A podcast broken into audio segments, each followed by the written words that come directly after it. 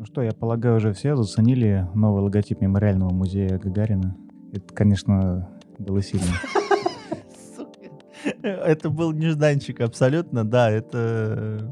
Да, я, я, я поясню то, что он в мемориальном музее Юрия Гагарина в городе э, Гагарин, который раньше Гжатском назывался, на логотипе теперь церковные купола вместе с, с запуском ракеты. Это вызвало достаточно большое недоумение у, у людей. Обычное надгробие в очередной отрасли Российской Федерации. Ну, как бы, слушай, мне кажется, что половинка в виде храма, она символизирует надежду Рогозина на то, что наша космическая индустрия все-таки куда-нибудь полетит. Но боюсь, это... Поможет ей. Куда-нибудь она как раз полетит? Тут Ну, ну вопросов да. нет.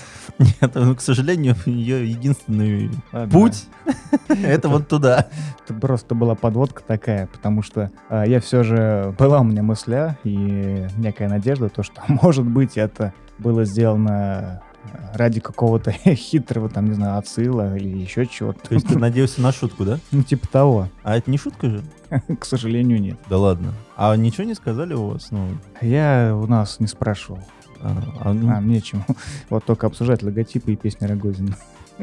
Но я хотел вообще о другом рассказать. А, 18 февраля, как мы все, ну, большинство из нас смотрели, когда ровер НАСА Perseverance гладко приземлился на поверхность Марса. А, Но что примечательно, торможение, ну, там было несколько этапов, вот один из них, это было, был спуск на куполе большом, а, диаметр больше 20 метров, и окрас у него э, такое странное чередование оранжевых и белых полос. Когда комментировал эту раскраску Ален Чен, это руководитель миссии по входу в атмосферу и посадке марсохода, он выразился так, цитирую. Вы можете заметить здесь определенный структурный паттерн полос. Такого рода паттерны помогают нам определить направление вращения парашюта.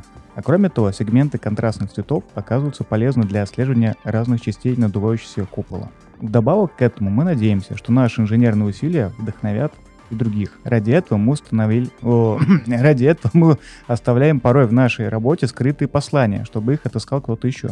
Так что и здесь мы кое-что для вас приготовили и приглашаем всех поработать над этой за- загадкой. В итоге этот шифр взломали, по-моему, за 6 часов, и оказалось все достаточно просто. Ну, достаточно просто для всех, кто взломал, для нас, конечно не очень. А, чередование это, этих полос, это, было, это была реализация шифрования Фрэнса Бэкона, А, только вместо 5-битного алфавита, там, который был очень давно в его работах, они использовали 7-битный год ASCII. А само тайное послание было э, расшифровано, и было оно таким. Dare mighty things. Дерзайте на великие дела, простите мой английский. Короче, дерзать на великие дела. Это, бы, это лозунг, э, собственно, лаборатории активного движения НАСА. А, Ну, а выдран он э, из речи одного из президентов Америки. Я, честно говоря, сейчас уже не помню. Вот. Но суть в том, то, что ребята реально вкладывают в какие-то свои э, инновационные технические вещи вот такие скрытые послания. Ну, Кстати, а предыдущий марсоход, э, Curiosity, по-моему, у него протекторы э, самого марсохода, сделанные из алюминия, были отлиты так, что он оставлял следы в виде азбуки Морзе. И которые, если их э, тоже расшифровать, давали просто логотип, ну, не логотип, а сокращение GPL, это Jet Propulsion Laboratory. Ну, разве эти отверстия были не для уточнения, там, позиционирования, что такое? А, ну, возможно, помимо а, скрытого послания они еще делали какую-то действительно полезную функцию, но ты же понимаешь, что, что они могли еще по-другому расположить, не обязательно в этом порядке. Эти просто вырезы, которые, ну, точка-точка тире, да, там делаются, ну, их можно расположить по-разному. Поэтому ребята, конечно, клевые, потому что они умудряются в свой функционал вкладывать еще вот такие послания для любителей космоса, ну, и загадок. Знаешь, как вот в этой вселенной DC есть Эдвард Нигма, который гениальный чувак, который зациклился на том, чтобы делать сугубо загадки. Кажется, к сожалению, в нашей реальности Эдвард Нигма работает в НАСА и занимается такой же херней. Ну окей. Слушай, ну это не только НАСА делает. Очень многие крупные конторы. Там же сидят реально такие э, нерды, которые прутся от своей работы. Ну, блин, собрать такой марсоход, это многие года Ну да. буквально работы. И вот за, за все эти года вложить ну, немножко юмора в свою работу, по-моему, это здорово. Круто. Вот я немножко думал об этом, можем ли мы так вот сделать в своей работе, и пришел к выводу, то, что это очень тяжело, потому что у нас много государственных фильтров, ну, в виде, например, там военного представительства или еще каких-то Мгм. структур, которые не очень шуток, шутки понимают, ну, либо загадки. Поэтому нас надо... Сай вкладывает в подкаст зычность звуков, так что они плавно перемежаются друг в друга. Ну, Подкаст не полетит на Марс. Кто знает. Ну, это будет без меня. Так что, кто знает, может быть, в логотипе этого музея была какая-то шутка. Такое послание, ну ладно. такой, такой, читать не вредно. с- такой смех у тебя был страшный. Мне тоже аж заплакать захотелось. Ну что, начнем? Да, ладно, разомнулись. Поехали. Итак, привет, дорогие друзья. Сегодня мы записываем 28 выпуск подкаста «Плотные бунвиваны». Сегодня мы говорим о том, полезна ли 30-летняя выдержка для научно-фантастического романа. Пытаемся разобраться в роевых разумах, ну, всякую другую шляпу, так что присоединяйтесь.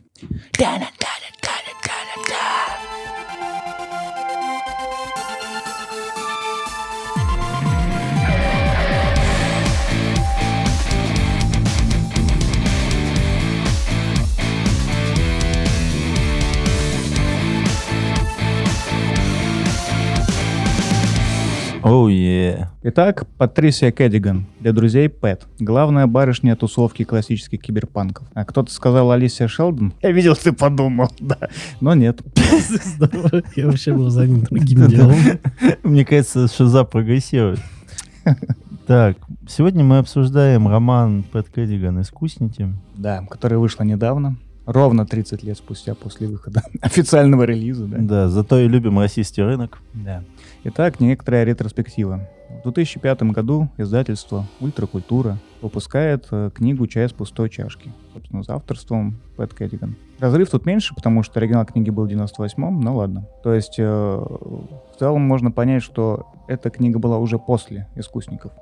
Ну да ладно. «Чай с пустой чашки» рассказывает о расследовании э, смерти человека в двух мирах одновременно, виртуальном и реальном. Ну, достаточно банальный сюжет. Угу. Вот. Окей, ладно, оставим это для других. Ставим книгу на полке. Ну, кстати, так и есть, потому что книга не, не снискала особых одобрений. Очень многие жалуются то, что финал был вообще непонятный. Ну, нам-то нам-то ясно, почему. Все, все просто. Книгу первую перевели, а вторую нет. А для, тех, для непосвященных людей это на самом деле связанный цикл.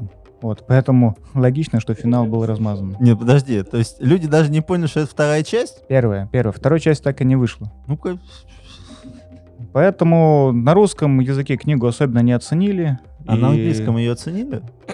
И она, в общем, стала просто вынужденной покупкой для фанатов киберпанк-движения, для коллекции, вот и все. Кстати, к слову, книга очень тонкая. Вот, Олег, ты ее сейчас видел, она лежала здесь. Тонкая такая маленькая. вон Вот она она на- даже на- на- на потерялась кресло. между двумя листками А4. Да ладно. А, нет. Нет, она вон в кресле лежит. Хорошо. Так. А, Собственно, на чем я остановился. Вторая часть, может быть, не вышла еще потому, то, что а, Илья Кормильцев, который был главным редактором издательства, а также он очень хорошо известен как а, писатель текстов группы Nautilus Pompilius, Решил помереть. Решил помереть, да. Выпуска.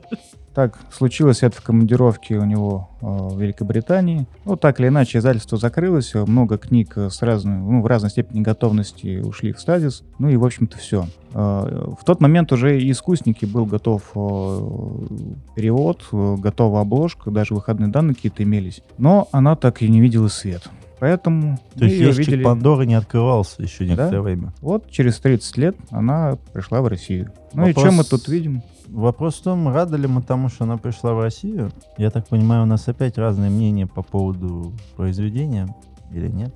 Дело в том, что книга повествует о том, что по сути уже произошел, произошла вторая эволюция, ну первая эволюция, можно сказать, киберпанковская, когда люди обрели технологии, научились с ними взаимодействовать на новом уровне, и вторая эволюция, когда все технологии уже испробованы, все технологии уже пришли в народные массы, и пришла пора нового взаимодействия уже виртуальной, можно сказать, системы, то есть полностью погрузить сознание в э, машину и создать что-то новое, новый вид ощущений, новый вид взаимодействия с источником технологических данных. Есть одна проблема, две. Первое. Возможно, это такой перевод. Но вполне возможно, что Пэт Кэддиган не умеет писать. Опять. Ну, А это вряд ли. воз- Проблема в том, что она уме- не умеет писать или перевода? Нет, то, что вряд ли она не умеет писать все-таки. Ну да, проблема в том, что читать это неинтересно. Это обилие персонажей, которые не запоминаются. Это действия, которые описаны отвратительно. И это заигрывание с э, жанрами, которые никому нафиг не сдалось. И второе. К сожалению, сюжет данного произведения понятен практически сразу, и читать это не становится интересным даже к середине. Вопрос смысла этой книги в 2021 году мне непонятен. Все. Ну, я отчасти с тобой согласен, потому что надо все-таки понимать, что книге 30 лет. Ну, как бы, друзья, много, много вышло других книг, где все это уже было, и мы это прочли. И Ну, проблема в прочее. том, что мы уже это читали в 86-м. Да, да, Ну да, да. да, все понятно. Ну, окей, давай я сейчас Да, свою конечно, линию толкну. Значит, э, некоторая зарисовка, о чем книга. Есть некое относительно мрачное будущее. Есть, э, значит, инфолайн всякие, есть... Ну, инфолайн — это что-то вроде нашего Яндекса, то есть это Яндекс Пробки, там Яндекс Маркет, ну, короче, некая инфраструктура, это такая сетевая. У всех дома куча телеков с миллиардом каналов, причем различного порно, кулинарного порно, автомобильного порно, всех других видов порно, неважно там. А, В некоторых зонах города он тут кра- красиво называется Мимоза, живут полубомжи, полухакеры, полу еще кто-то, которые там совершают периодически какие-то набеги. Но все при этом э, идет не как киберпанк у Гибсона, а скорее как именно панк. Это, наверное, тут больше составляющая, чем кибер. Потому что они э, все рокеры, они пишут контркультурное видео, бегают с набеги, как будто на Вудсток, накачиваясь наркотой, снимая видосы. Ну и И шифруют данные они с помощью музыкальных тем. в этом мире есть и свои корпорации. Здесь они играют свою роль в виде одного из персонажей центральных Эммануэля Риверы. Это такой рекламщик, который изо всех сил пытается пробиться по своей вертикали власти там, к голове компании. Ну и ради этих целей э, находит новую технологию и пытается ее продвинуть. Не, не особо вдаваясь в подробности, куда все это приведет. Вот, соответственно, на другой стороне у нас есть группа людей, таких типа частичка хайкеров, частичка креативщиков. Это вот группа, в которой входит как раз видеомарк, который занимается тем, то, что составляет э, всякое видео. Вот э, в то время, когда, ну, в первой половине романа, это делается через, я так понимаю, виртуальную реальность. Просто Да. как-то путем, э, ну, Ну, то есть это Грубо, еще, можно короче. сказать, допотопные Допотопные, навыки, то есть да. он работает с инструментами, то есть он не работает напрямую, да. Там же есть некая своя группа людей э, разной степени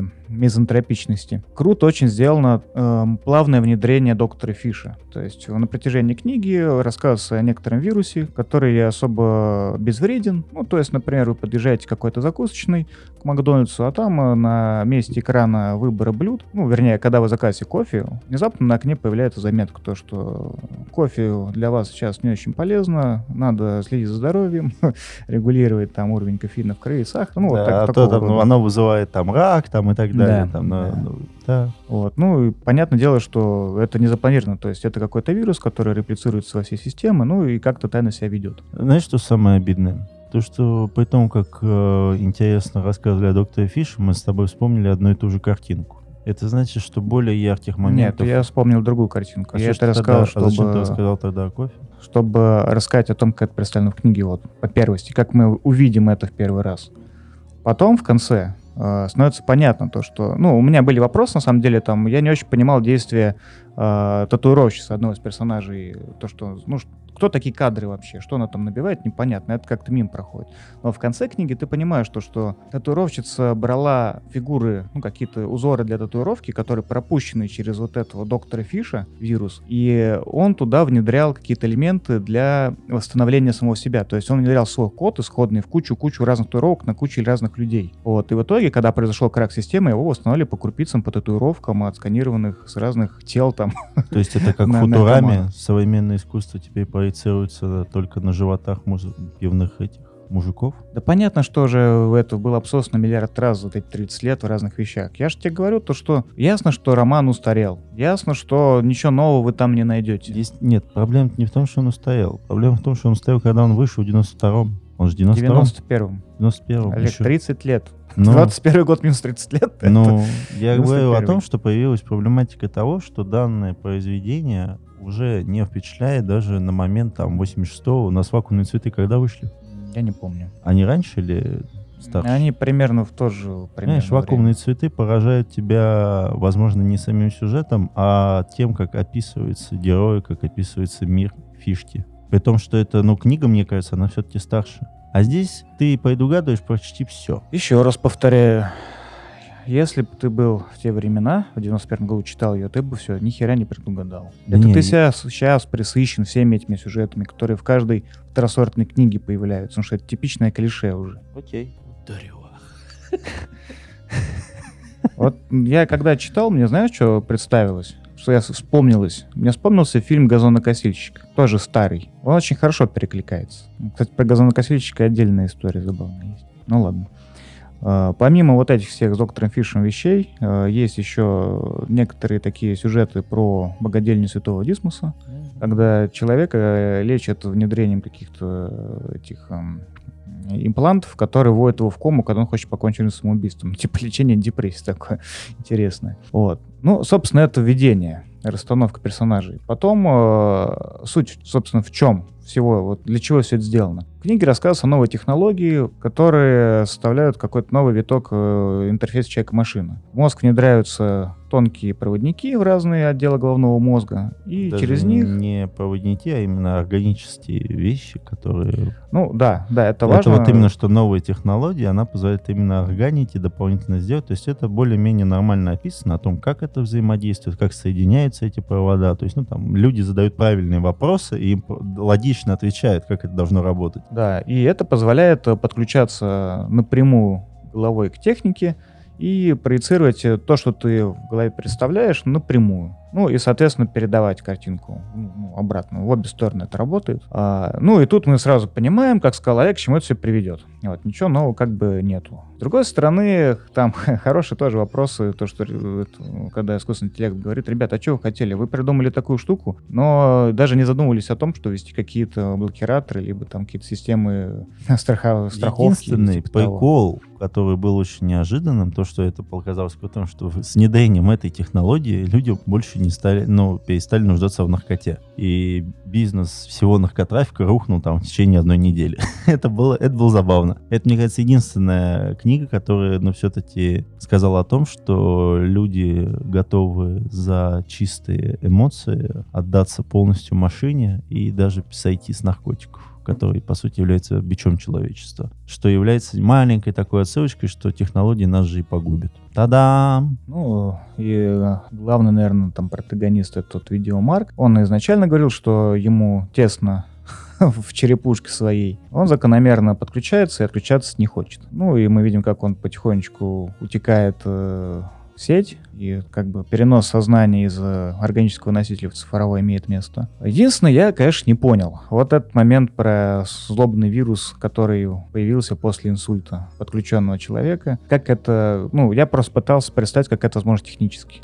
То есть, окей, э, мозг, сознание человека оцифровывается, там, как у Чарльза Стросса, да, там нейрон за нейроном, Так, как-то да. составляется картина сети, и он туда переносит свое сознание. А если у него какой-то инсульт в этот момент, как он может превратиться вот в злобного двойника этого сознания с вредоносной целью? Вот я эту мысль обкатывал по-разному, как-то... Как-то Я, тупо, э, да? Я, я пришел только к тому, то, что там должен быть какой-то внутренний трансформатор, который, э, которого этот инсульт просто поменял где-то единичку на нолик в параметре отношения ко всему остальному. Ну, Проблема же инсульта не в том, что он меняет систему, а в том, что он уничтожает часть мозга. Я тебе еще раз говорю, Не- это не- не прямой инсульт. Это я понимаю. То, что было описано в книжке, можно выразить только одним фактором того, что автору необходимо было ввести еще одного игрока в книгу. Все. Но смотри, с другой стороны, если у нас есть такая технология переноса сознания полного в сеть, то что случится при,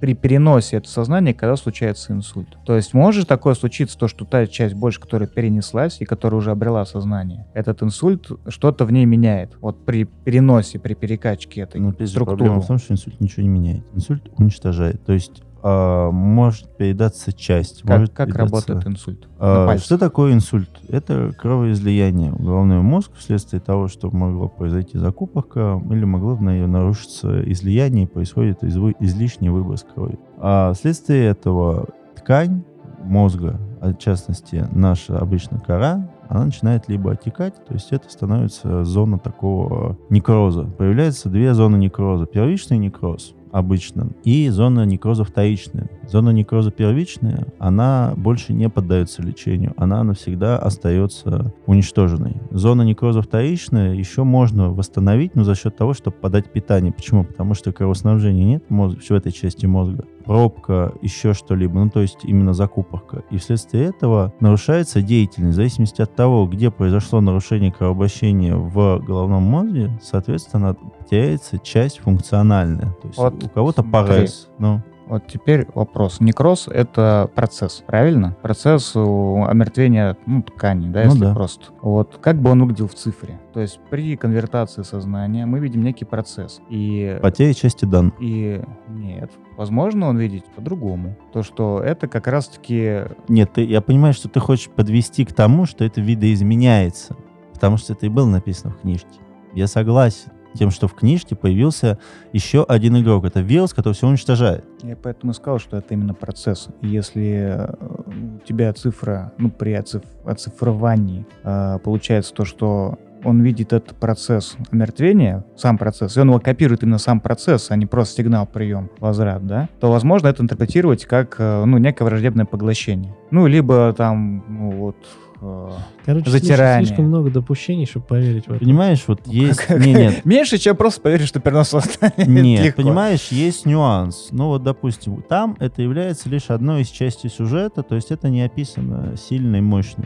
А В 2000, в конце 2020 года вышло дилогия Нила Стивенсона «Падение или дочь в аду», в которой основная фишка была в том, что в ну, ближайшее будущее, там, ну, на 10 лет вперед, у миллиардера IT-компании произошел, э, ну, то есть во время операции произошла клиническая смерть. Его мозг заморозили, и в соответствии с его юридическими э, распоряжениями его необходимо оцифровать в его сайду. То есть он создавал компьютер, который должен, ну, как бы его туда загнать. Если вы хотите почитать про то, что может случиться с мозгом, который, в общем-то, уже в состоянии смерти, и как его перевести в цифровую среду, не имея еще технологий, но зная, что они появятся лет через пять, можно почитать эту книжку. В «Искусниках» это один из аспектов книги, который автор, ну, она сказала слово «инсульт», и мы к нему немного прицепились. Просто Ну, окей, появился да. вирус. Да. Просто появился вирус. Если Всё. по-простому разложить, да, после инсульта подключенного там главного игрока виртуальности э,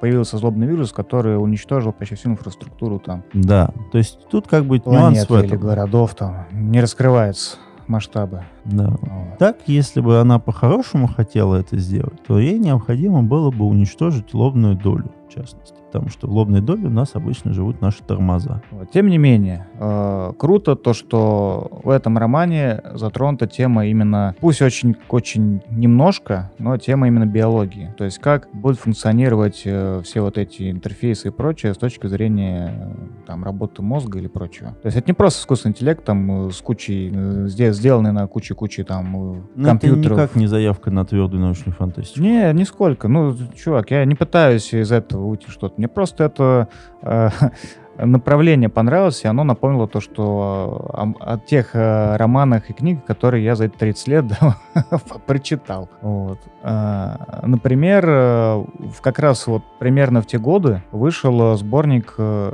Ди Филиппа Пола. Он назывался «Рибофанк» и включал в себя рассказы, написанные там с 89 по 96 год. Ну, то есть можно представить, что вот начало 90-х эта тема как-то прошла очень, ну, а, в мире фантастов очень явно, потому что многие из них начали эксплуатировать как раз э, влияние э, человеческого организма на э, киберпространство, грубо говоря. А Еще мне это все напомнило ту же плавающую чуму из э, Рейнольдса, да.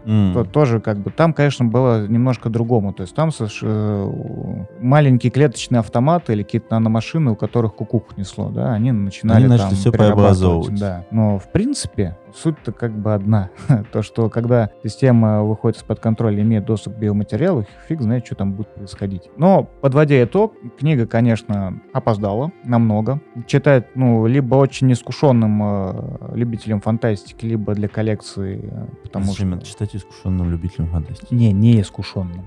Для которых они вот, ко- которые не будут так плеваться, да, мы это все видели, мы это все знаем, угадал с первых пяти букв. Конец книги. Тем не менее, мне, в принципе, понравилась вот эта рок-составляющая. Понимаешь, основная это проблема, потому что продираться через текст сложно. Ну, мне было не особо. Ну ты-то, ты вон, ты книги про птиц читаешь, там вообще черт ногу сломит. А, дело в том, что есть нюанс вот этот Рокерсти, он прикольный. Он рассказывает как раз про то, как люди начали отдаляться от всех инструментов, то есть от всех взаимодействий с окружающим миром, кроме как с компьютером. Потому что там одна из тем была о том, что у них там у команды вот этих айнигатов была собственная там рок-группа, когда они там зажигали еще в те далекие, когда еще киберпротезы не лязгали, скажем так. Мне там понравился как раз персонаж Ударник, который раньше зажигал на сцене, а сейчас стал офисным клерком с животиком. Ну, то есть это, бы, это милая зарисовка, это стечь. Несколько стечей в этой книжке прикольные, они могут запомниться. Но читать 900 страниц ради двух-трех стечей... 900 страниц. Ну, у меня, Да книга тонкая же. у меня в читалке было 900 А, страниц. ну, в читалке. Ну, в читалке. Ну, сколько там у нее? Ну, страниц 500, наверное, да? Да не, она же небольшая совсем там. Ну, Ну, значит, у меня просто настолько она была скучная, что мне казалось, что умножалась на 2. Это, это может быть. Да, ну просто умножалось на 2. Ну и вот в этом проблема, что сюжетная линия основная двигается тяжко, и ты не совсем понимаешь, когда наступают изменения. И сами персонажи блеклые. Хотя это особенность киберпанка в большинстве своем.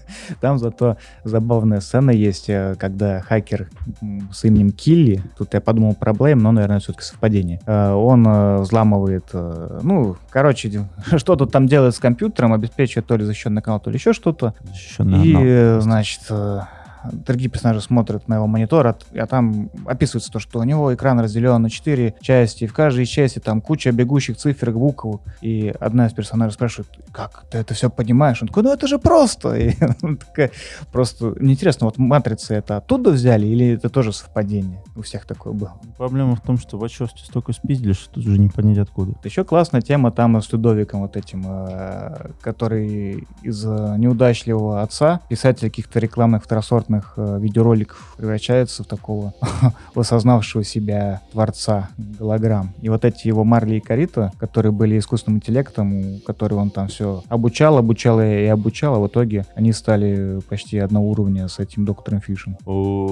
Я вспомнил, как в Гномоне Ника Харкуя одна из личностей была папой, которая создала альтернативный мир. Он был художником в запое. Да, да. Проблема в том, что Ник Харкуй смог... Из-за сос- Адиса Бебы. Да, проблема в том, что Харкуй из э, 20 страниц смог создать классного персонажа, который запомнился мне спустя месяцы. Ну, окей, принято. Ну, не- я бы сказал, что не- немножко некорректно с их сравнивать, но да, если Согласен, отставить мужчина и женщина. В прочее. 21 году такой сравнивать нельзя. Вот сучок. Вообще никак. Кстати, что еще понравилось, как там э, были какие-то изображения, которые гипнотизировали. Вот я вспомнил такой термин, как Василийское изображение. Я не помню, в какой книге это было уже.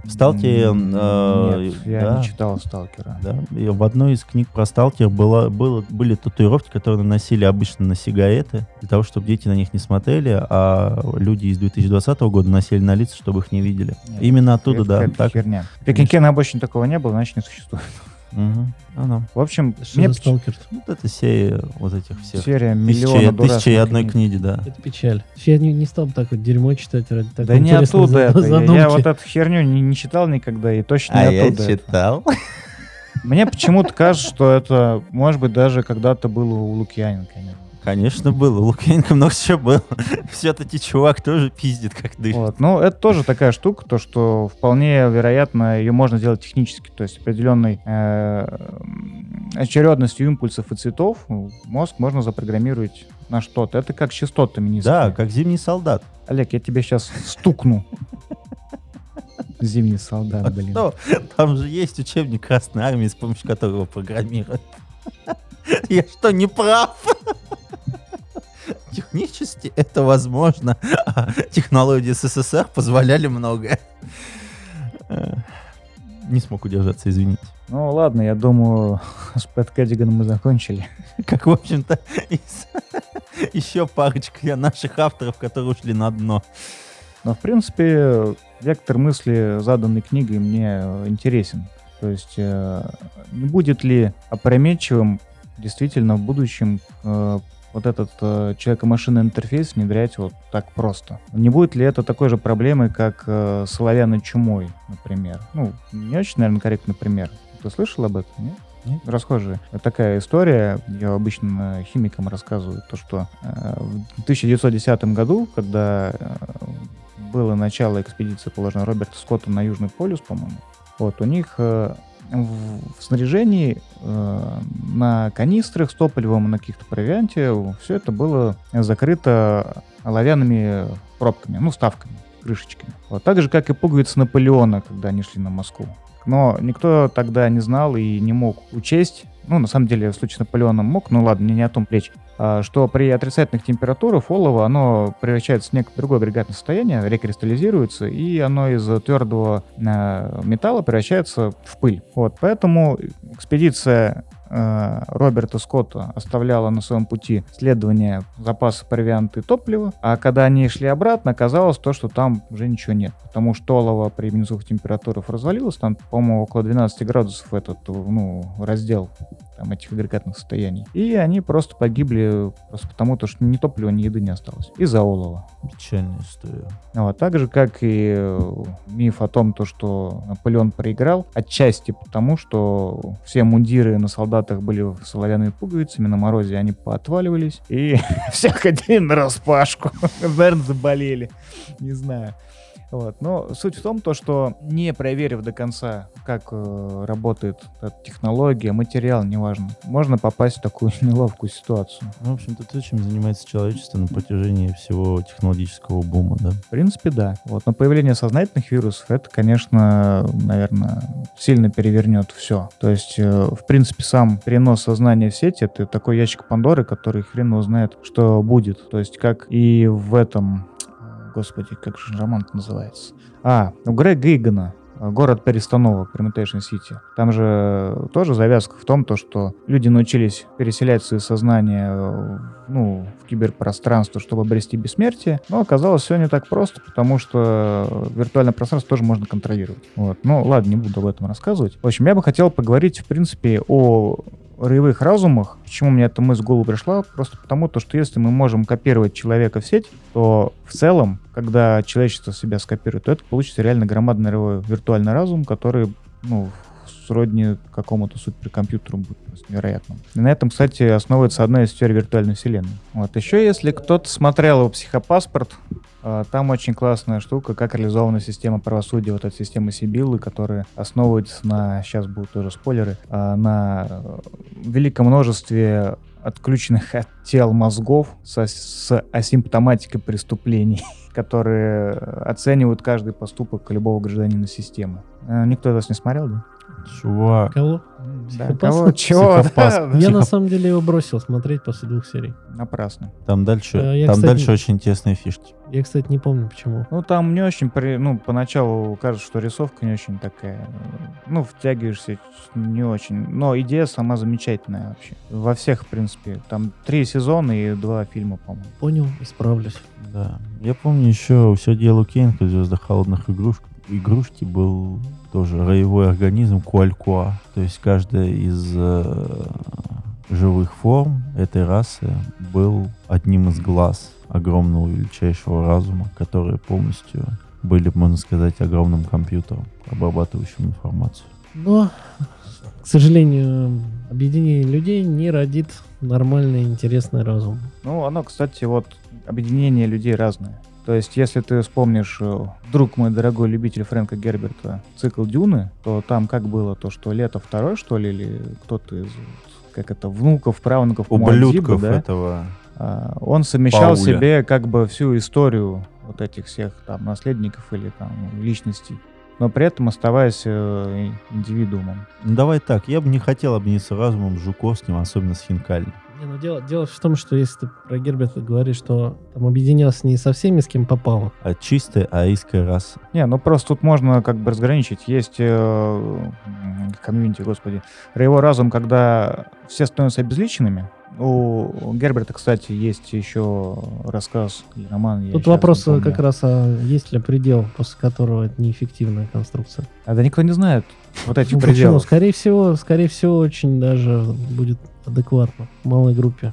Слушай, так же, как э, с этим, с. Ну, типа, мозг какой его объем, какой он может производить энергию, и высчитывание площади на кубический метр мыслительного процесса. Не согласен, не совсем так. Если мы вспомним э, двухпалатников, например, у Питера Отца, да, они видоизмеряли мозг, они спайку, да, там удаляли или наоборот соединяли. То есть они меняли структуру мозга, объединяясь. И, э, ну, как бы, почему они это делали, помимо того, то, что, ну, наверное, это было стильно модно молодежи, не знаю. Они чувствовали во время соединения друг с другом некий экстаз. Может быть, оргазм, я не знаю. Короче, их это перло. Но при этом, когда они рассоединялись, то они как бы все равно были некими отдельными людьми, которые могли, ну, пусть и не очень э, гладко, но ну, интегрированными в общество. Это как в Тихоокеанском рубеже эти охотники на монстров, на кайдзю? Ну, нет. Это как э, роевой разум фанатов э, Бузовой в Инстаграме. Фас, да, фас и апорт, я понял. Ну, кстати, неплохое сравнение. Классно то, что Питер Уотс написал для русского издания «Ложной слепоты» эссе. Оно на русском вышло только. Называется «Боги насекомых». Там описывается такая штука, как разум Мокши. То есть э, в какой-то момент появился объединенный коллективный э, разум, который контролировал искусственный интеллект. Там 21 секунду, что ли, что-то такое. Там, он называет божество 21 секунду. И это звучит гораздо хуже, чем написано. Да, вот так ты своей жене и говоришь. Да, ты, ты меня переоцениваешь, Олег. Ты считаешь, сколько секунд все-таки? Сука, еще поджорни, а? Ну-ну. Роевой разум. Ну куда же ты? Мне нравится цитата из «Богов насекомых». А, такая. В этом есть что-то инстинктивное. Миллионы несвязанных друг с другом душ по всей планете неожиданно стали одержимы жаждой вырваться из собственных черепов, как мигрирующий лосось стремится вверх по течению навстречу высшей долготе.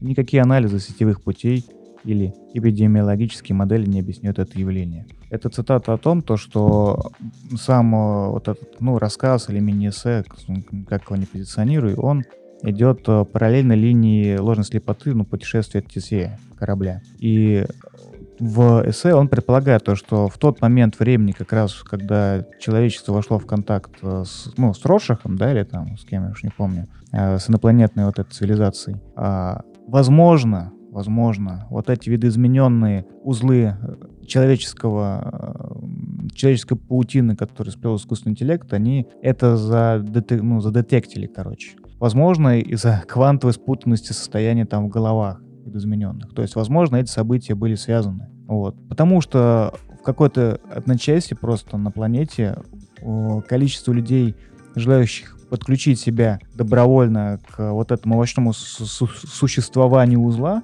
ну, для вот этого божества, и для тех, кто там еще какие-то отклонения, ну, короче, для всяких убогих людей, э, желающих изменить э, свое состояние радикально, оно сильно увеличилось, вот, как по щелчку. Никаких предпосылок этого не было, и ну, есть догадка, то, что это случилось как раз после контакта э, Тесе с Рошихом. Ну, в, мире Питера Уотса, конечно же. Как же тебе тяжело жить. Вот, а вообще насчет э, розовых разумов, э, вспомнил все эти вакуумные цветы Суэнвика, помнишь, там эти комбины были, uh-huh. которые, э, ну вот, они как раз были, по-моему, полностью поглощены, ну, ну да.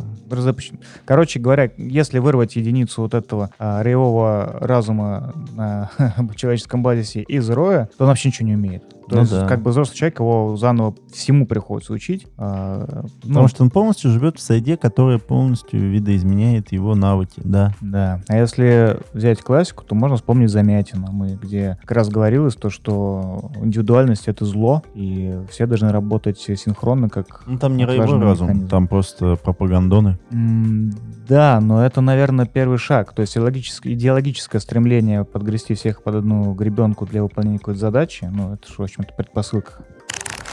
Еще что, можно Лема непобедимого вспомнить и Рой Кратина, о котором я в прошлом раз говорил. Но там немножко другая история, там это сделано разум не на человеческой основе. Вот. Потом, когда я всю эту тему начал ковырять, я нашел интересную статью биолога Мерлина Шелдрейка из Кембриджского университета про, про грибы, про мицелий и, в общем-то, про разум растений. Это было начало. Я думал, что он заканчивает. Так.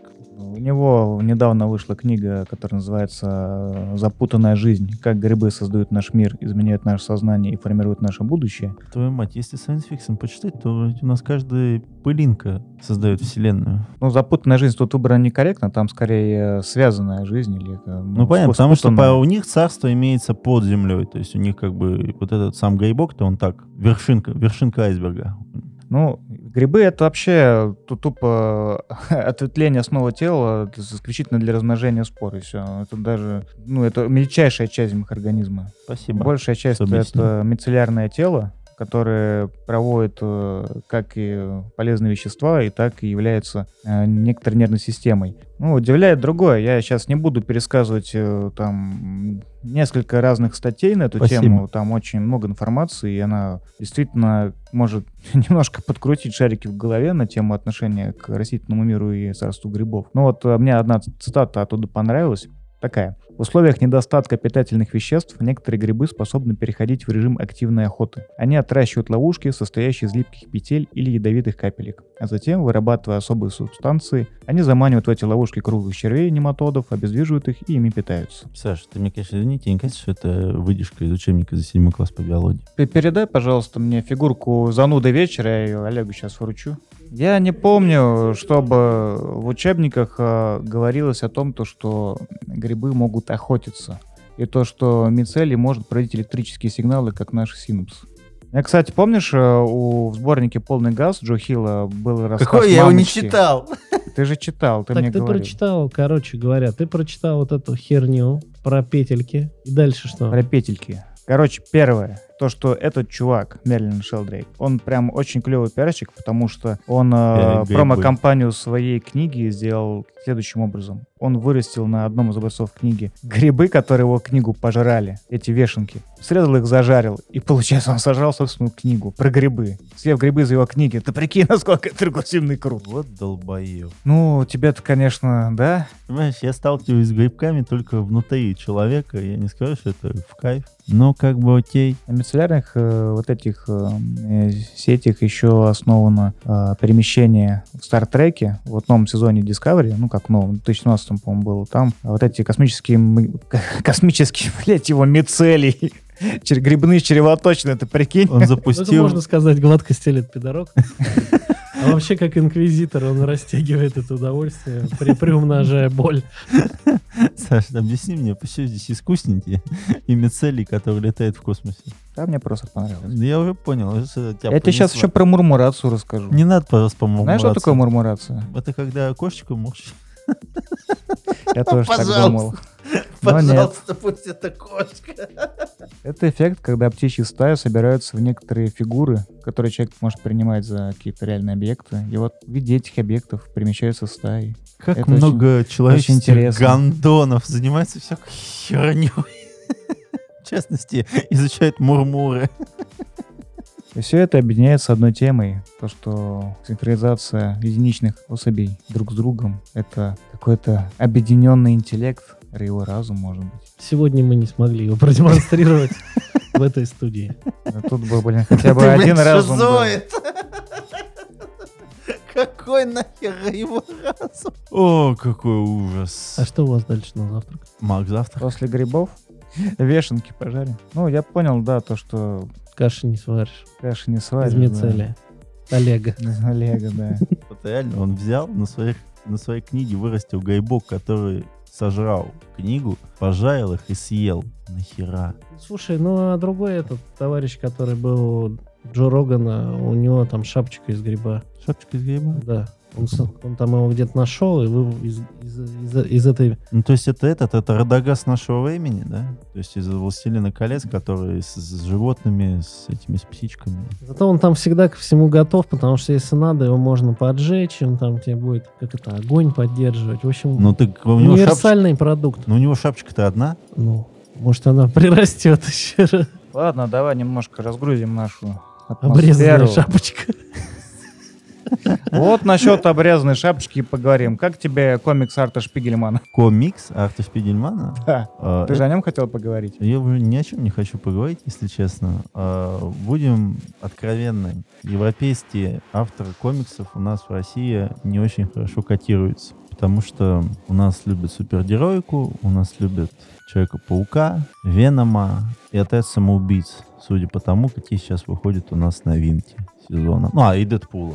А, Не, ну любителя Дэдпула я знаю. Да. Да, а остальные кто? Кто осталь- покупает остальные комиксы? Ну, не знаю. К сожалению, так. А, В это время очень было странно понять, что комикс Маус все-таки стал бестселлером, который у нас выпустил, кажется, переиздали его раза два или три, что очень приятно. И очень неожиданно для меня вышла, по сути, автобиография Арта Шпигельмана, который шведский является иллюстратор и художник. В его автобиографии в картинках. А, Книга так и называется «Ко-микс» через дефис.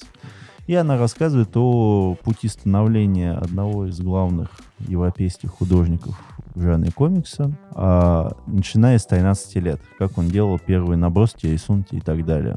И эта визуальная новелла очень хорошо показывает о том, какие разные пути у людей в этой индустрии происходят э, в Европе и в Америке. Если в Америке те же самые люди, которые занимаются написанием комиксов, сначала делают такие легкие короткие шоты в газеты, одна, ну то есть это что-то типа после скан, ну вот после сканвордов и кроссвордов идут какие-то шутливые забеги на два стейпа, то ребята, которые занимались обычно в Европе этим, они делали заголовки для журналов, они оформляли газеты, они оформляли какие-либо издания подпольные, получая за это не самые большие деньги, но получая за это определенную репутацию. То же самое стал, в общем-то, и арт. Ну и также они участвовали очень много в рекламе. Плюс э, в комиксе много рассказывается о тех э, так, работах, которые у нас никогда не будут переведены, просто вследствие того, что тираж той же самой Швеции и во Франции был там порядка 200-300 э, экземпляров. То есть это мы никогда не увидим, то есть там вот такие части есть. А, но и классно рассказывается то, что все-таки в первую очередь Арт Шпигельман занимается в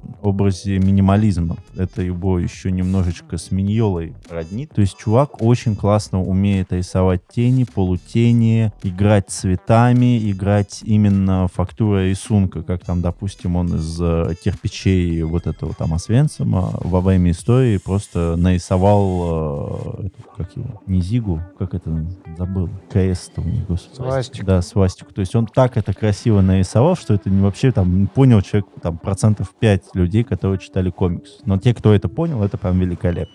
А, и в итоге можно сказать, что все-таки комикс является очень редким исключением, когда наше издательство подошло к делу просто великолепно. Это замечательная вещь, которая стоит что-то около там двух с половиной тысяч рублей. Но для людей, которые все-таки думают о том, что комикс является не только бум-бада-бум, но и чем-то чуть большим, то есть это своего образа продолжение истории, которая выражается в рисунке, это один из лучших моментов в истории российского издания комиксов.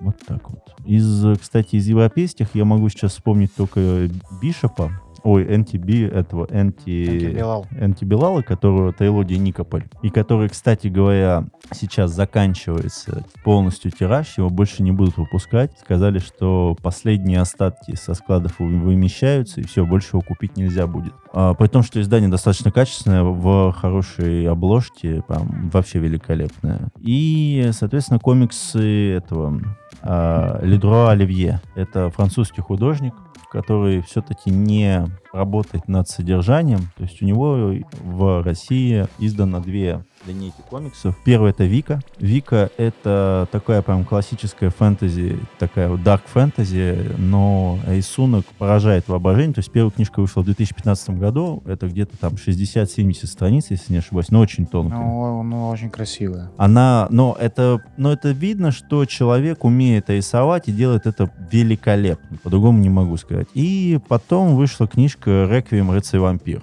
То есть это сейчас тоже вышло два тома, готовится теоретически третий том. Третий, четвертый готовится к выпуску. Ну, они готовятся, так готовятся, может быть, когда-нибудь мы их увидим. Но вот это, это прям такой dark фэнтези во все поля. Реквием и... это вообще пушка, это такой вархаммер сгущенный. Ну, то есть, у, ну, то есть вот все, что вот вы когда-либо видели в темном фэнтези, это вот прям блеклое описание того, что нарисовали в комиксе Реквием. Да, Проблема в одном. Немножко заретушировали в России. Ну да, который немного, ну там не так страшно все, но все-таки проблема в одном. То, что в наполнении ничего нет. То есть история делается для того, чтобы было больше баталий и больше красивых сцен. Все. Но рисунок вообще вот он перекрывает все, вот это именно для этого делают комиксы графические. То есть ребятам из DC, ребятам из Marvel, до этого еще как там, не знаю, на, как до Китая на пятой ноге можно и так сказать. А вот из европейских художников больше-то, по сути говоря, у нас ничего особо и не выходит. Ну, кроме, наверное, каких-то вот этих нишевых комиксов, которые никто, конечно, читать никогда не будет. Хотя сейчас вот вышли ну, повести... я бы еще Black Sad вспомнил, великолепная картинка и великолепный Ну, комикс. может быть, но я просто его... Мне он почему-то не зашел, мне поэтому как-то и на него и не, э, не встает, я бы это так назвал. А, и есть еще комикс э, повести, кажется, он у нас выходит под этим изданием, но его я уже не вспомню. Ну, то есть э, минимальное какое-то количество европейских авторов, хотя на самом деле их гораздо больше. Конечно. Я тут немножко добавлю, что про то, что ты рассказывал про Арта Шпигельмана комикс. Угу. А, не характерное издание, потому что его издавало издательство «Корпус». Вот они, как правило, не очень замечены в издательстве именно комиксов. Обычно такие вещи Бомбора издает, э, либо Конфедерация, что-то такое. И последние несколько лет очень активно идет тренд, э, и, ну, причем в том числе и в России, активно переводят книги, вот, биографии в комиксах. Там и русских писателей, про Булгакова комиксы были, про его жизнь, что-то такое. Я просто их не читаю, потому что, ну, мне не очень интересно. Ну, потому что это а, тупо Брэдбери, да. Вот 90% это тупо как бы срезание бабла. Ну, конечно. Вот, в надежде то, что, может быть, и дети там младших классов и средней школы, они хотя бы в комиксах прочтут там о том, как, не знаю, Максим Горький жил. Ну, то есть тупые комиксы для тупых людей. Вот, но вот за редким исключением выходят прям очень хорошие вещи, как вот, собственно, комикс Шпигельмана, как недавно, в конце прошлого года выходил комикс комикс э, про создателя Тинтина. Mm-hmm. Очень, кстати, ну, правда, небольшого размера, но очень хороший. И также показывает, как э, РЖ было сложно выживать там, когда Третий Рейх пришел, как он потом свою репутацию восстанавливал после определенных событий. Ну, в общем, э, книга, я бы не сказал, что детская. Ну, то есть, конечно, рисовка там, как в стиле Тинтина, такая достаточно забавная. Но события, которые там происходят, я бы не назвал веселыми. Да. Вот. Но ее, кстати, тоже рекомендую. Она стоит дешевле, чем э, Шпигельман, но не менее фундаментальная в плане того, что хорошая книга о великом писателе, не знаю. Как, как называют авторов комиксов? А, и нашел я сейчас тоже книгу. А, ее издает издательство Занговар. Это да, Занговар, молодцы. Авторство Серджо Топпи, это итальянский писатель, он умер в 2012 году, и перевели его повести. Это на, похоже немножко на «Сто лет одиночества», это собрание таких зарисовок 19-20 века в разных ситуациях, фантазийных и обычных, с очень необычным и красивым рисунком и отличным изданием, от которого, конечно, несколько завораживает глаза и мозг. Поэтому европейские ребята умеют делать комиксы, умеют это делать хорошо. И, к сожалению, наши издатели очень незаслуженно проходят мимо. Знаешь, часто забыли, блин, говорили, вы говорили про европейский комикс, а Мебиус так и не вспомнили. Ну, Мебиус более распространенный, он практически не выходил в одиночку. В этом и нюанс. Еще Метабороны, само собой. Но Метабороны все равно были в коллабе с Ходоровским. В принципе, это, наверное, можно отнести к европейским. К тому же, все-таки понимаешь, что Метабороны это уже такой большой продукт когда Алехандро продумал Дюну, и у него были такие наработки. И это не то чтобы европейский, ребят. Но Мебиус, да. Вот э, если вы, ну, этот, хотел сказать, цельнометаллическая оболочка, гараж. Герметичный. Да, который в двух изданиях, которые вы уже никогда не найдете, скорее всего, есть только на Авито. Это я лично советую все-таки посмотреть сначала черно-белое издание, потому что работа с цветом у жанр же уже вообще великолепный. Ну, это, кстати, одно из э, тех редких явлений, когда две версии вот черно-белый цветна, они реально достойны вот для покупки обе. Да. Они совершенно разные. Да, вы сейчас не можете купить ни одну, ну да ладно, можно, да. доступно для покупки. Ищущий, да, на- да найдет. Да, на Авито в Тобольсте. Удачи. Вот так, в этом плане. Да. И на этом фоне, что, конечно, печально, вышла как раз сейчас новая Лига Справедливости, о которой мы не будем говорить. Это мертворожденное дитя, которое, надеюсь, сдохнет в мучениях. Ну и туда ему и дорога. Ну, это мнение Олега, а не мнение авторов подкаста. Э, Не скажу, что мне понравилось, и что я полностью посмотрел, я так поперематывал, мне что первая версия, что вторая не понравилась. Но много людей вокруг меня, кто любит комиксы, они сказали, что уже все по-другому, это действительно лучше стало, интереснее. Ну окей, как бы. Ну, это четырехчасовая версия задрота, который любит комиксы. Ну, Окей. звучит не так уж и плохо. Нет, из этого нет продукта. Ладно, для меня продукт выйдет 30 марта. Выйдет наконец-то вот эта режиссерская версия Диска Элизиума. Я пройду еще разок, наверное, эту А. великолепнейшую игру. Там добавили достаточно много всего. И, конечно же, она великолепна. Этот э, и дизайн, и я перечитал то интервью разработчиков, где они описывают, чем они, что, что их вдохновляло на создание этой картины. Алкоголизм и идиотизм. Да. Ну, помимо этого, я имел в виду. И задротство в D&D. Ладно, я понял, что это бессмысленно, я расскажу об этом, когда поиграю в эту версию более развернуто. М. Ну, я думаю, на этом все. Олег уже не в адеквате после суток очередных на работе. Не, Особенно, когда перед сутками еще бухаешь, наверное, совсем тяжело. Нет, тут проблема в другом, я просто не смеюсь, а так все хорошо. Ты осмеялся, мы пока сюда ехали. Ну да. После хинкальной. Ладно, на этом мы заканчиваем. Спасибо, что слушали нас. Э, Не грустите. Хороших вам э, там дней, недель, я не знаю. Пока. До свидания. Ты там спишь? Нет? Попрощайся. пока. Пока-пока, пока.